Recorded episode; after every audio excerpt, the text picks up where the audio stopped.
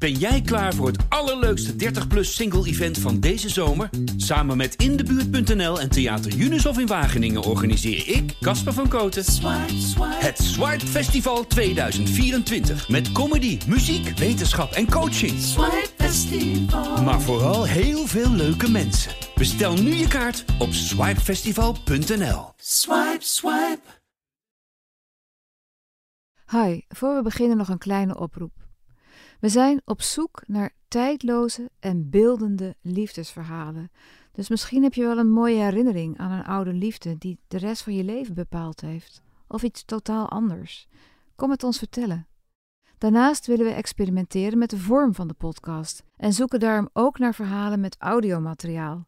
Dus filmpjes of voice messages die dus betrekking hebben op wat jij wilt vertellen zodat die later gebruikt kunnen worden in de montage, dat wil zeggen flarden daarvan op een abstracte manier. Voel je aangesproken? Mail dan naar de liefde van nu volkskrant.nl. Soms kunnen hokjes en categorieën om seksuele geaardheid te duiden handig zijn, want ze zorgen voor helderheid. Maar hoe zit dat wanneer je in je leven meerdere malen switcht van bijvoorbeeld hetero naar homo naar biseksueel? Dan schieten die categorieën ineens tekort en kunnen ze ineens heel beklemmend aanvoelen. Deze week hoor je Michael, intussen getrouwd met een vrouw en biseksueel. Hij vertelt over de verwarring die hij voelde als kind en als tiener en hoe de buitenwereld ook nu nog steeds zo vol onbegrip is dat hij soms niet eens meer een poging doet om alles uit te leggen. Dit is de liefde van nu. Hoe zou jij je willen identificeren? Um, ja, ik vind het niet zo heel belangrijk om een label aan mezelf te hangen. Maar soms heb je dat je een lijstje moet invullen, bijvoorbeeld van homo, hetero, bi, anders, dan zeg ik bi. En uh, wat houdt dat voor jou in? Nou ja, eigenlijk gewoon wat je verwacht. Ik val op mannen en vrouwen. En omdat ik weet dat er meer is uh, dan dat, dan noem ik dat er ook bij. Omdat je vaak ook wel heel veel um, nieuwe termen hoort. Of misschien zijn die niet nieuw, maar termen die voor sommige mensen nieuw zijn. Zoals panseksualiteit, dat soort dingen. En daar wil ik me niet mee identificeren. Omdat ik het idee heb dat dat ervoor zorgt dat biseksualiteit in een bepaald hokje geduwd wordt. Terwijl het juist het label is zonder de hokjes, zou het moeten zijn. Waarom is het belangrijk om je te. Om, omdat, want je begint ook met te zeggen van het is. Uh, ja, het hoeft niet in een hokje. Om vervolgens ook wel weer dat hokje te willen definiëren. Waarom is het zo belangrijk om ergens bij te horen? Voor mij is het niet belangrijk om ergens bij te horen. Maar als de vraag me gesteld wordt, natuurlijk van waar hoor je bij? Dan heb ik wel een antwoord. En daarom denk ik, ja, een hokje is op zich niet heel erg. Laten we even beginnen met het begin. Wanneer ontdekte jij voor het eerst dat je zowel op mannen als op vrouwen viel? Ik kan me voorstellen dat je toen je heel jong was een bepaalde voorkeur voor een bepaalde seksuele geaardheid um, hebt uh, ontwikkeld. En dat je dan later achter kwam, oh nee, ik val ook op andere seksen. Nou, het is eigenlijk een beetje geleidelijk aangegaan, omdat ik natuurlijk als kind ben je default hetero, zeg maar. Als je een klein jongetje bent, dan gaan ze ervan uit dat je met je buurmeisje wilt trouwen. En ze zullen het nooit echt heel erg anders brengen. Maar ik merkte wel dat toen ik dus wat meer um, toch een soort van voorkeur ging hebben voor bijvoorbeeld. Ja, bij kinderen is dat heel onschuldig als je jong bent. Dat je toch een beetje gaat zien van. Ja, ik, ik vind toch als ik dan moet kiezen, zeg maar, wie van deze vind ik knap, dan is het misschien wel een jongetje. Herinner jij dat, dat je dat dacht op je achtste, negende, misschien jonger of ouder? Kun je, kun je me dat vertellen? Ja, ik, um, nou, ik was best wel een kind die al heel erg um, zowel romantisch als seksueel aangelegd was. Ik weet nog toen ik een jaar of vijf, misschien wel jonger was, dat ik een liefdesbrief heb geschreven naar Inimini van Sesamstraat. En die heeft mijn moeder ook echt opgestuurd. En ik kreeg daar allemaal dingen van terug, allemaal um, stickervellen, dat soort dingen. Dat was al het begin, hè? dat ik gewoon, het maakte me niet uit of het een jongen of een meisje was. Maar daarna kwamen er wel meisjes bij, of eigenlijk volwassen vrouwen. Ik voelde me als kind echt aangetrokken tot volwassen vrouwen. En als ik dan nu terugdenk aan toen, zeg maar, dan denk ik nog steeds van ja, het, ik was wel gewoon echt verliefd. En dan was ik misschien zes. En dan was het, ging het om een vrouw van 24. En dan kon ik echt, uh, ja, gewoon bijna van slag zijn van hoe verliefd ik eigenlijk was op die persoon. Hoe voelde jij die verliefdheid? Hoe wist je dat het verliefdheid was en niet zomaar iemand die je gewoon aardig vindt? Nou, ik had toen heel erg het idee dat het een soort obsessie was. Um, en ja, het, ik had allemaal soort van toekomstbeelden in mijn hoofd. Ik wist dat ze onrealistisch waren. En ik kreeg uiteindelijk ook echt seksuele fantasieën over die vrouw. En niet, niet alleen maar in de zin van ik raak opgewonden van haar, maar ook echt van een hele situatie schetsen bijna. Van dan ga ik daarheen, dan is, is zij daar alleen. En gewoon echt zo'n soort heel. Ehm, nou ja, ik weet eigenlijk niet zo goed hoe ik het moet zeggen. Maar als ik dan nu denk aan um, waarvan nu ik zeg maar meer over seksualiteit überhaupt weet. Denk ik dat was helemaal niet anders dan hoe het bij een volwassene zou zijn. Voor mij in ieder geval. En daardoor heb ik ook wel zoiets van ja, mensen onderschatten vaak heel erg wat verliefdheid is voor kinderen. Je hebt bijvoorbeeld wel eens ouders die dan hun twaalfjarige niet geloven als die verkering hebben. En denk van, nou, wacht maar tot later, dan zul je het pas begrijpen. Denk ik, ja, ik denk dat je kind toch wel weet waar hij het over heeft. Kalverliefde wordt altijd een beetje meewarig over gedaan. Ja, en er wordt vaak gezegd van, nou, wacht maar, je zal, je zal nog wel zien.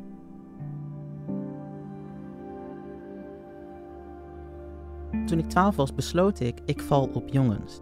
Toen dacht ik dat ik eruit was. Dat, ah, ik snap het, ik ben homo. Is dat iets wat je kan besluiten? Nee, ik heb het niet besloten. Ik had, ik had het idee dat ik de conclusie had getrokken. Oké, maar waar, naar aanleiding waarvan? Wat gebeurde er in je leven waardoor jij deze conclusie trok? Nou, ik merkte aan mezelf, ik vond mezelf altijd heel vrouwelijk iemand, vind ik nog steeds. En ik had ook wel een beetje het idee van, nou, dat past wel een beetje bij de persoonlijkheid die ik heb. Wat eigenlijk heel raar is natuurlijk, want dat heeft gewoon niks met seksualiteit te maken. Maar ik herkende me heel erg in homoseksuele mannen. Ik had toen ehm, eigenlijk ook dat ik merkte dat ik dus op jongens viel. Opeens viel het allemaal weg van die vrouwen. En dat komt omdat ik gewoon niet zo met biseksualiteit bezig was. Op wie viel je? Kan je me dat vertellen? Um, als het gaat over mannen, ja? dat waren wel leeftijdsgenoten. Ik denk dat ik um, zeker op alle jongens in mijn klas wel een soort van crush heb gehad. En hoe oud was je toen? Dat was denk ik, kijk, ik ben het pas echt gaan registreren dat het zo was rond mijn twaalfde, toen ik naar de middelbare school ging.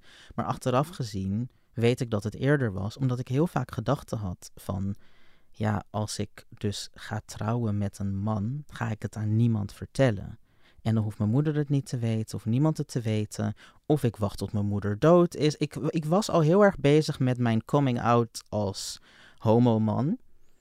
Terwijl ik niet dacht dat ik op mannen viel. Dus dat, toch weet je dat ergens of zo.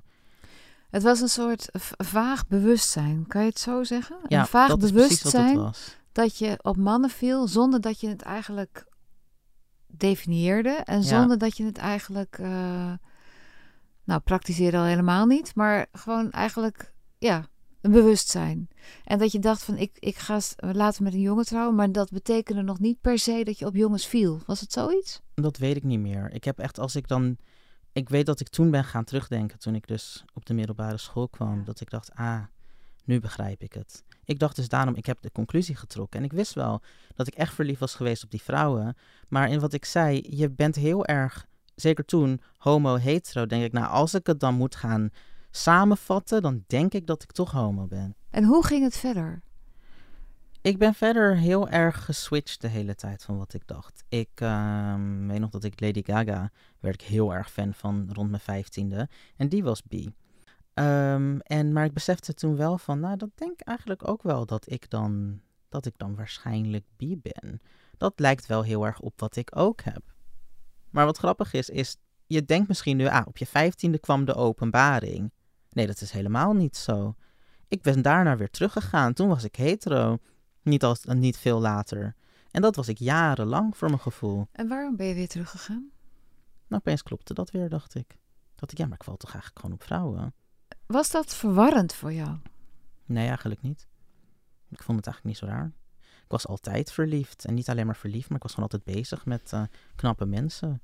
Knappe mensen, vrouwen, mannen. Ja, en um, nou ja, misschien dat je een beetje een soort van de hele timeline door wil lopen. Maar ik kan je vertellen dat ik op dit moment voor het eerst eigenlijk, nou ja, ik denk de laatste twee jaar of zo, denk, nou, maar ik ben gewoon bi. Dat ik echt denk van, ja, maar dat is het toch ook gewoon. En nog steeds nu heb ik dan zoiets van, ja, maar ben ik niet eigenlijk gewoon homo? Zeg maar seksueel gezien voel ik, vind ik seks met een man gewoon wel, dat voelt voor mij wat logischer. Ja, dan ben ik misschien wel homo, maar ik val wel op vrouwen. Zo gaat het constant. Ik weet echt wel dat ik bi ben. Dat kan niet anders. Als het, dit is toch de definitie, denk ik dan.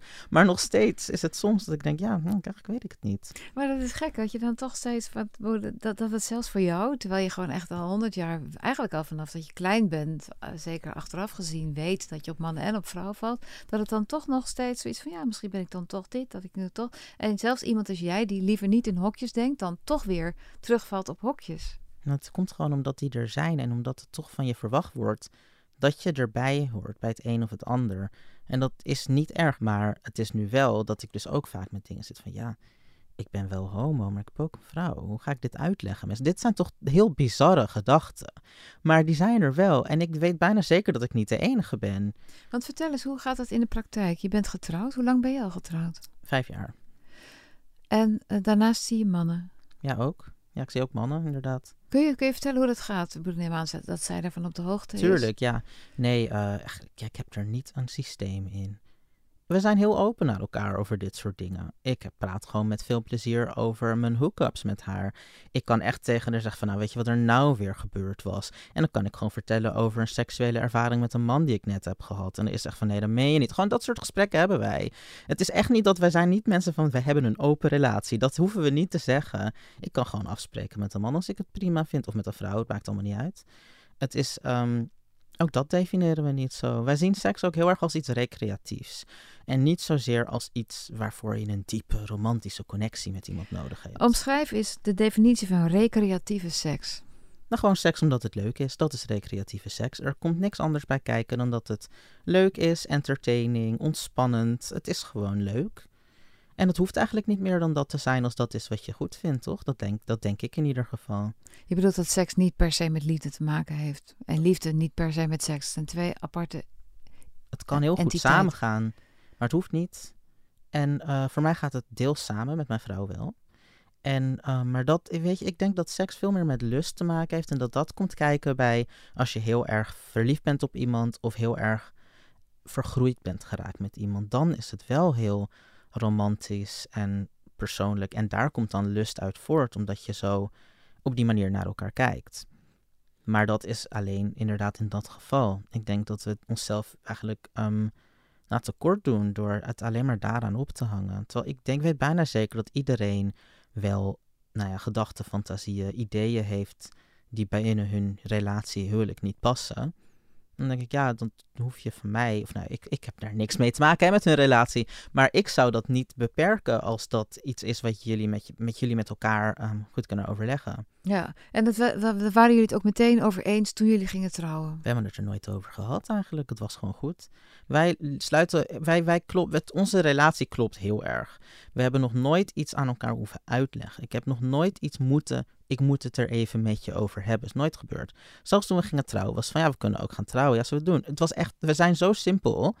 Um, en daardoor gaat het allemaal wel goed. We hoeven, je hoeft niet zo moeilijk te doen over dingen, denk ik dan. En heeft zij ook uh, relaties met anderen of, of contacten met anderen? Nee, zij niet. Het is grappig, want ze is aseksueel.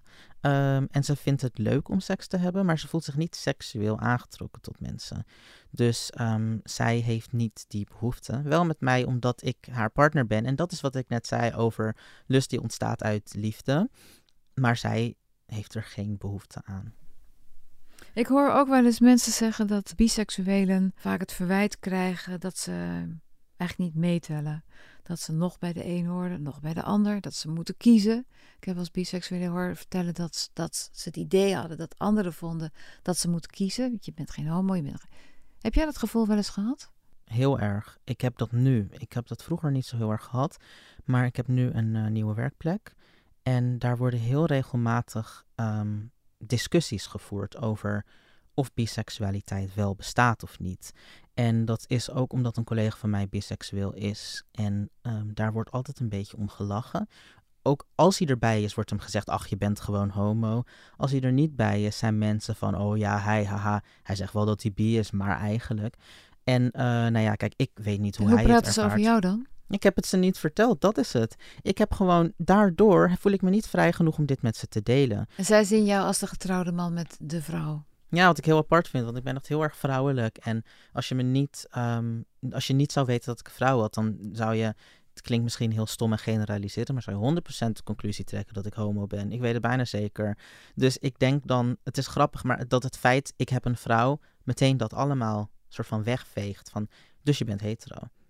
Terwijl ik echt heel erg het gevoel heb van, ja, ik ben misschien wel biseksueel, maar als het, ja, als het aankomt op de stereotype homo, dan ben ik dat wel qua persoonlijkheid. Maar, maar waarom is het dan, als het dan zo over een collega wordt gesproken, waarom zeg je dan niet van, nou luister jongens, maar ik ben het ook? Want daarmee maak je het toch sneller geaccepteerd als meer mensen daarvoor uitkomen. Maar ik vind dat een beetje uh, filmisch of zo, dat je dan bent van, jongens, luister, ook ik ben zo. En jullie zullen mij accepteren. Kijk, zo werkt het natuurlijk niet in het echt. Het klinkt allemaal heel leuk dat je dan degene bent waardoor hun ogen geopend worden. Maar dat is in de praktijk natuurlijk niet zo. Dan gaan ze mij ook uitleggen van, ah, jij bent dus ook... Uh... En het is allemaal onschuldig. Het is niet pesten. Het is heel belangrijk om te weten dat het vaak heel onschuldig is. Hoe zou jij... Uh, wat zou er moeten veranderen, laat ik het zo vragen... om ervoor te zorgen dat biseksualiteit beter begrepen wordt... en ook geaccepteerd, zoals homoseksualiteit, heteroseksualiteit en biseksualiteit. Waar, hoe, wat zou er moeten gebeuren in jouw ogen? Er is één ding wat ik echt heel belangrijk vind. En dat is echt, dat is echt zo'n zo'n dooddoener, maar zichtbaarheid. En ik heb een, daarover heb ik wel echt een voorbeeld waarvan ik denk, ja, dit is iets waar ik me echt aan erger. En als dit een keer rechtgezet wordt, dan hebben meteen veel meer mensen begrip voor biseksualiteit, dat is dat Freddie Mercury altijd als homo wordt neergezet. Dit is iets wat ik heel erg vind, want hij was zelf openlijk biseksueel. Als je hem vroeg naar zijn seksualiteit, hij was biseksueel. Dit was wat hij zelf altijd zei. Hij heeft zichzelf nog nooit homo genoemd. Hij heeft heel lange relatie met een vrouw gehad. En later kwam die, vond men uit de kast als homo. Maar hij heeft nooit gezegd dat hij daarachter is gekomen. Die relatie met zijn vrouw of vriendin was het, Ehm, was voor hem heel betekenisvol, maar wordt heel erg geframed als ja, hij was heel lang samen met een vrouw, maar eigenlijk was dat meer een soort vriendschap. En daarna kwam hij erachter dat hij homo was. En hoewel dat een heel gek narratief is, is dat toch wat de meeste mensen accepteren. Waarvan ze zijn van ja, Freddie Mercury was homo. Maakt niet uit dat hij bijna alleen maar met een vrouw samen is geweest. En zo iemand zou had zo'n icoon kunnen zijn voor biseksualiteit. En hij, zijn persoonlijkheid, die dus ook omschreven wordt als de, ja, de, de, de, de flamboyante homo, dat is ook waar ik het over had. Waarvan ik denk, ik ben blijkbaar homo, want dat is ook hoe ik ben. En dat, er zijn heel veel voorbeelden waarvan hij echt een heel belangrijke had moeten zijn. En als het aan hem lag, was hij dat waarschijnlijk ook geweest. Ik denk dat het langzaam maar zeker genormaliseerd gaat worden. Ik heb het idee dat met iedere generatie het gewoon een beetje opschuift. Maar ik denk wel dat het heel moeilijk is om als individu, en ook als heel veel individuen, om dat een, echt een shift te creëren in het gedachtegoed van mensen die al heel erg vastgeroest zitten in zoiets binairs. Ja, dus we laten gewoon de tijd eroverheen gaan en dan komt het vanzelf wel goed. Voor mij is dat zo, maar voor heel veel mensen zal dat niet zo zijn. Ik denk dat er heel veel mensen zijn die hier heel erg mee struggelen en die echt niet, die geen kant op kunnen voor hun gevoel. maar jij hebt je vorm gevonden, bedoel je eigenlijk? Je hebt je, je hebt je vorm in je leven gevonden. Ik bedoel, je, je hebt een vrouw, je hebt een hartstikke leuke vrouw, je hebt een fantastisch huwelijk en daarnaast zie je, zie, heb je andere contacten. Dus wat jou betreft is het gewoon, oké, dat bedoel je. Dat denk ik nu, ja. Maar ik weet bijna zeker dat ik volgend jaar weer zeker weet dat ik hetero ben. Echt, dan denk ik, ja, maar waarom heb ik nou zo raar gedaan? Heb ik nog zo'n podcast gedaan en verteld dat ik bi ben? Terwijl ik weet het toch gewoon, dat ik gewoon op vrouwen val. Dit gaat gewoon weer komen, ik weet het zeker. Echt. En is dat verwarrend of is dat alleen maar zoals je bent? Het is gewoon grappig, eerlijk gezegd. Want we weten allemaal dat het onzin is. Maar ook ik ben die persoon. Ik ben ook die mensen, die collega's van mij. Alleen ben ik zelf bi. Maar uiteindelijk ben ik ook gewoon een van hen die ook is van ja, uh, kom op. Dit is gewoon wat er gebeurt als je opgroeit in zo'n binaire maatschappij. Je moet toch altijd een beetje zoeken naar bevestiging van waar hoor ik nou wel en niet bij. Ik weet wel hoe het zit, maar ik heb dan toch inderdaad neiging om me vast te klampen aan iets vertrouwds. En dan, nou, dan, gaat het nou eenmaal. En ik ben er niet ongelukkiger door. Ik heb niet het idee dat mensen nu ja, van mij verwachten dat ik me anders gedraag of wat dan ook. Dus ik red me wel. Dat denk ik.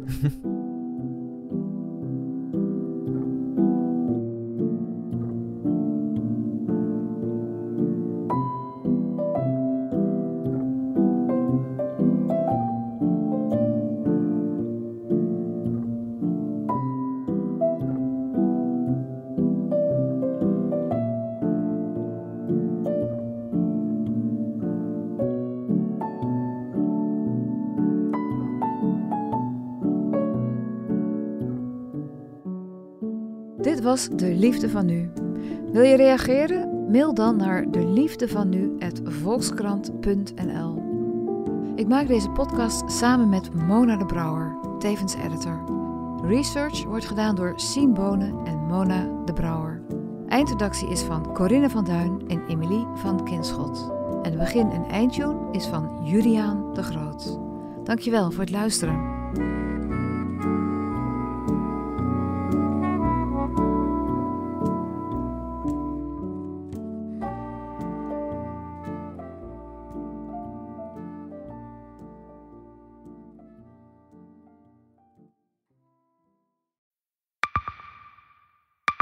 Zijn leven is overhoop gegooid. Plus dat heel veel mensen hem niet geloven. Vrienden niet, die, die denken, ja, hij is gewoon gek geworden. Hoe naar moet dat zijn? Als je vertelt over de meest indringende ervaringen uit jouw leven en niemand gelooft dat je het echt hebt meegemaakt. Ja, ik vind zelf niet dat ik het verzonnen heb, maar sommige mensen denken dat wel. Maar hoe kom je erachter of jij je doelwit bent van een geheime dienst? Ik heb ook wel eens meegemaakt dat je het idee hebt dat inlichtingdiensten in je geïnteresseerd zijn. En dan kun je wel heel veel zien, wat er misschien helemaal niet is. Als ik s'avonds nog iets ging eten, dan volgden die mensen mee naar het restaurant. En dan terug van het restaurant naar het hotel. Als zij op een gegeven moment zei, kijk maar uit, want anders word je dadelijk nog wat voert ook. Shit, ik moet hier weg. Dat is, dat is niet goed. Nu word ik gevolgd. Een soort Truman Show is het gewoon. Hè?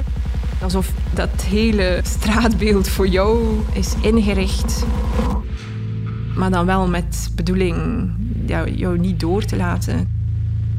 Dit kan geen toeval zijn. Een nieuwe podcast van de Volkskrant.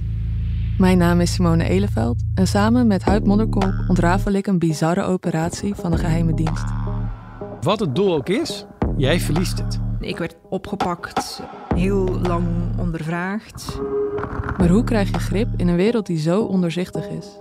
Als je zou liegen, dan zou je niet de meest relevante informatie twee jaar later tussen neus en lippen doorvertellen. Er zal nooit iemand zeggen, oké Bart, ik geloof je. Nooit, nooit. Dit kan geen toeval zijn. Vanaf 3 oktober bij de Volkskrant. Ik weet niet of ik ook alles kan vertellen. Het is echt te bizar. Wat? Ehm, ja. Ben jij klaar voor het allerleukste 30-plus single-event van deze zomer? Samen met Indebuurt.nl en Theater Junushof in Wageningen organiseer ik, Casper van Koten, het Swipe Festival 2024. Met comedy, muziek, wetenschap en coaching. Maar vooral heel veel leuke mensen. Bestel nu je kaart op swipefestival.nl. Swipe, swipe.